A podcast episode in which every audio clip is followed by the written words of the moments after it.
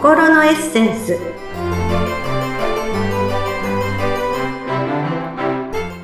皆様こんにちは。自己開花アドバイザーの中井真理子です。今日もご一緒してくださるのはこの方です。インタビュアーの鈴木沙子です。真理子さん今回もよろしくお願いいたします。はいよろしくお願いいたします。さてさて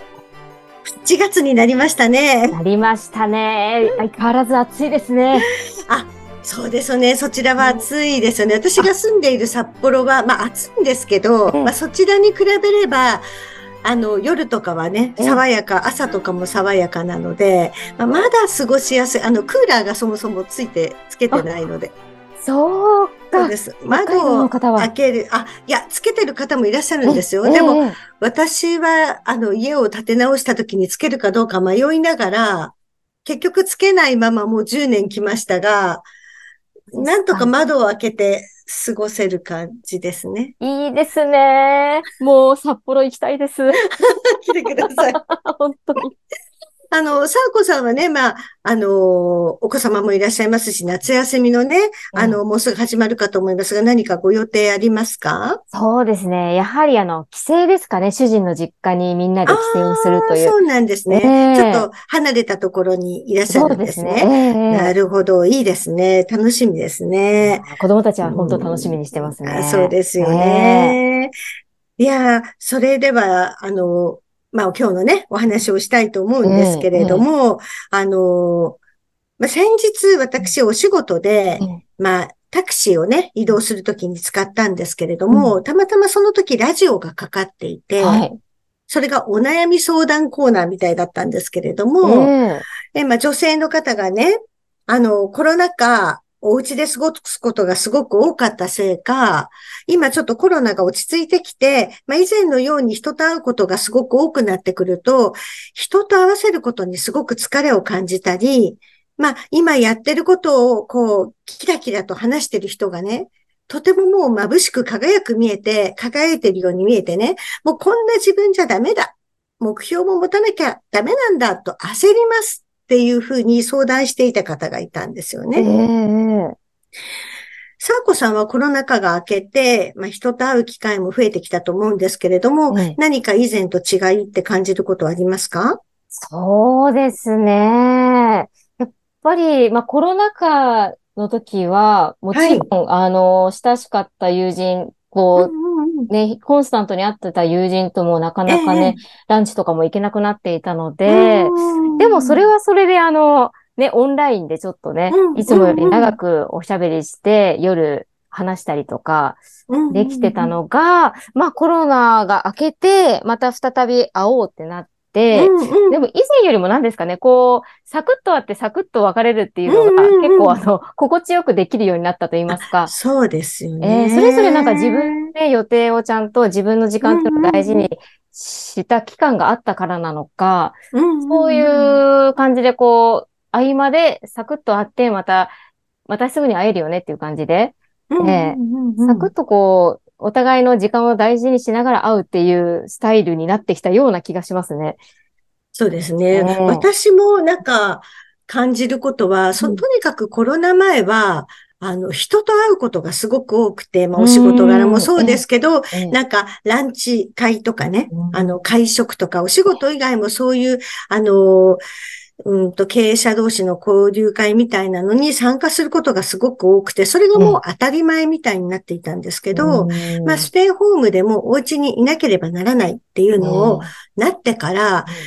お家で過ごすことの魅力みたいなものを再発見して、まあ、出かけるばかりじゃなくて、家にいるってことも実はすごく楽しいし、まあ、あの、心が満たされるようなことなんだなっていうのを再確認したっていうのがあるんですけれども、えー、えー、まあ、今日のテーマはズバリ自分を満たすです。自分を満たす。はい。満足の満と書いて満たすですね。えー、はい。えー、私はですね、まあ、人の心の中には、まあ、ビーカーのような入れ物が2つ。1つは自分用、もう1つは他人用と、あるイメージを持ってるんですね。はい。で、それぞれ自分のためのこととか、他人のためのことをすると中身が増えてきて、まあ一番いいのは自分用も他人用も均等に満たされることがもちろんいいんですけれども、まあなかなかそううまくはいかないので、じゃあこの満たすための優先順位はどちらなのかというと、自分用からなんですね。はい。で、これを、まあ、日本人は特になんかね、自分のことばっかりやるなんてなんか気が引けるわ、みたいな。まずはちょっと周りの人にみたいな気持ちがすごく多いので、うん、先に他人用を満たすことから始めてしまうと、エネルギーが枯渇してしまって、さっきのラジオの方のようにね、何か人と合わせるのが辛くなったりとか、自己否定に走ってしまうと、どうせ私なんかその人みたいにはできないわ、みたいな自己否定に走ってしまうことがあるんですね。うん、うん、それをちょっとラジオの方の話を聞いてすごく私は感じたんですけれども、では、この自分を満たすために何をしたらいいのかっていうことなんですけど、まずは、あの、お休みの日の朝ね、今日は自分にどんな気分なの？何をしたいの？とね、尋ねてみてほしいんですね。自分に尋ねるんですね。そうです。ええ、例えば、疲れたから今日はもうダラダラしたいって思ったら、そうか、ダラダラしたいのね、めっちゃいいね。で、もしくは、美味しいものが食べたいって思ったら、ケーキランチそれとも両方？いいね。かしこまりましたっていうふうに、こう自分で自分の執事のように注文を聞いて叶えてあげましょう。はい。もう、とことん自分をお姫様や王子様扱いをして甘やかしてあげる時間を作るんですね。うん、で、もうそんなことね、マリコさん言いますけれども、家族のこととかね、家事とか子育てもあって、そんな悠長なことなんかできないですよっていう人がいるんですけれども、まずはできることからいいので、自分を甘やかす時間を作るということが大事です。例えば、あの、コーヒーをね、入れて飲むだけでもいいんですけれども、えそういうことをね、こう続けていくうちに、家族も、あ、今は、ママは、あの、自分を甘やかす時間なんだなって認識するようになるので、どんどんどんこうメリハリをついて家族のため、子供のための時間の他に自分を甘やかす時間っていうのを取れるようになってくるんですね。まず自分がそういう時間を持つことで、周りもまあ、協力してくれるようになるってことですね。そうです。あの、人って続けてることが、自分も当たり前になりますけれども、周りも当たり前と感じるようになってくるので、うんとできないできない、到底できないって言うんじゃなくて、まずは小さな一歩から、ね、さっきのコーヒーを入れて飲むとか、そういうことだけでもいいので、やってみるってことが大事なんですね。そうですね。なんか最近この自分の時間がなかなか持てないなと思って、どうしようと思ってやったのが、あの、早起きなんですけれども、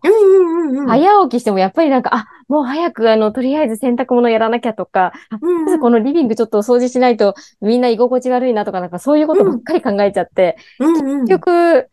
そうですね。ああ、もうみんな起きてきちゃったって言って、自分の時間持ってなかったなっていうことも多々あるんですけど、そうですね。ね、それはもう今まさに、あの、沢子さんは他人用を満たしてるんですよ。でもそれって自分用は満たされてないので、えー、ひどくなると、あの、さっきみたいなね、もうエネルギーが枯渇するっていうふうになってきちゃいます。なるほど。まずは自分を満たすですね。そうです。そしてね、まあ一日が終わったら、今日はどうだった？どのくらいビーカーが満たされたと思う？って聞いてあげてほしいんですね。で、そうか、半分くらい満たされたの？じゃあ、次はさらに半分満たそうね、と答えてあげるんですね。うん。こうやって自分ファーストを満たし続けていると、まあ、自分も自分を満たされているわけですから、優しいオーラが出てきて、まあ、言動も優しくなっていくので、当然、周りもあなたのことを大切に扱うようになるんですね。いいことだらけですね。そうです。自分を粗雑に扱う人は周りにも粗雑に扱われます。うん。で、そのうち自分用のビーカーがもう満杯近くなってくると、まあ、もう自分だけのことはいいかなっていうふうな気持ちになってきて、次は、この満たされた気持ちを周りに還元していこうというふうな思いになってくるんですね。うん。そうすると、今度は他人のビーカーも満たしていって、で、他人のビーカーを満たすってことは、その分自分のことをやめているので、少し自分用のビーカーが目減りしたりするんですね。なので、その次は自分。じゃあその次は他人。その次は自分っていうこのね、豊かなスパイラルがこう広がってきて、まあ、以前、ポッドキャストでもね、お話をしたことがあると思うんですけど、まあ、人生の螺旋階段っていうのを、こう、こ自分、他人、自分、他人って満たしていくうちに気がついたら、新しいステージに上がっているっていうことになるんですね。なるほど、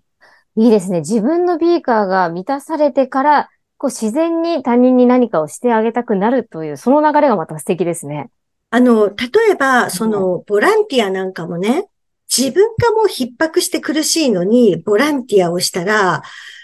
なんていうのかな、優しい気持ちにはなれないから、してあげてるんだけど、みたいな。え見返りは何？みたいな気持ちになったりするんですよ。いや、そうですよね。そねそれって、ボランティアではないのでね、あの、ボランティアも自分がある程度満たされているから、じゃあ、満たされていない方にもこの満たしたものをお裾分けしたいという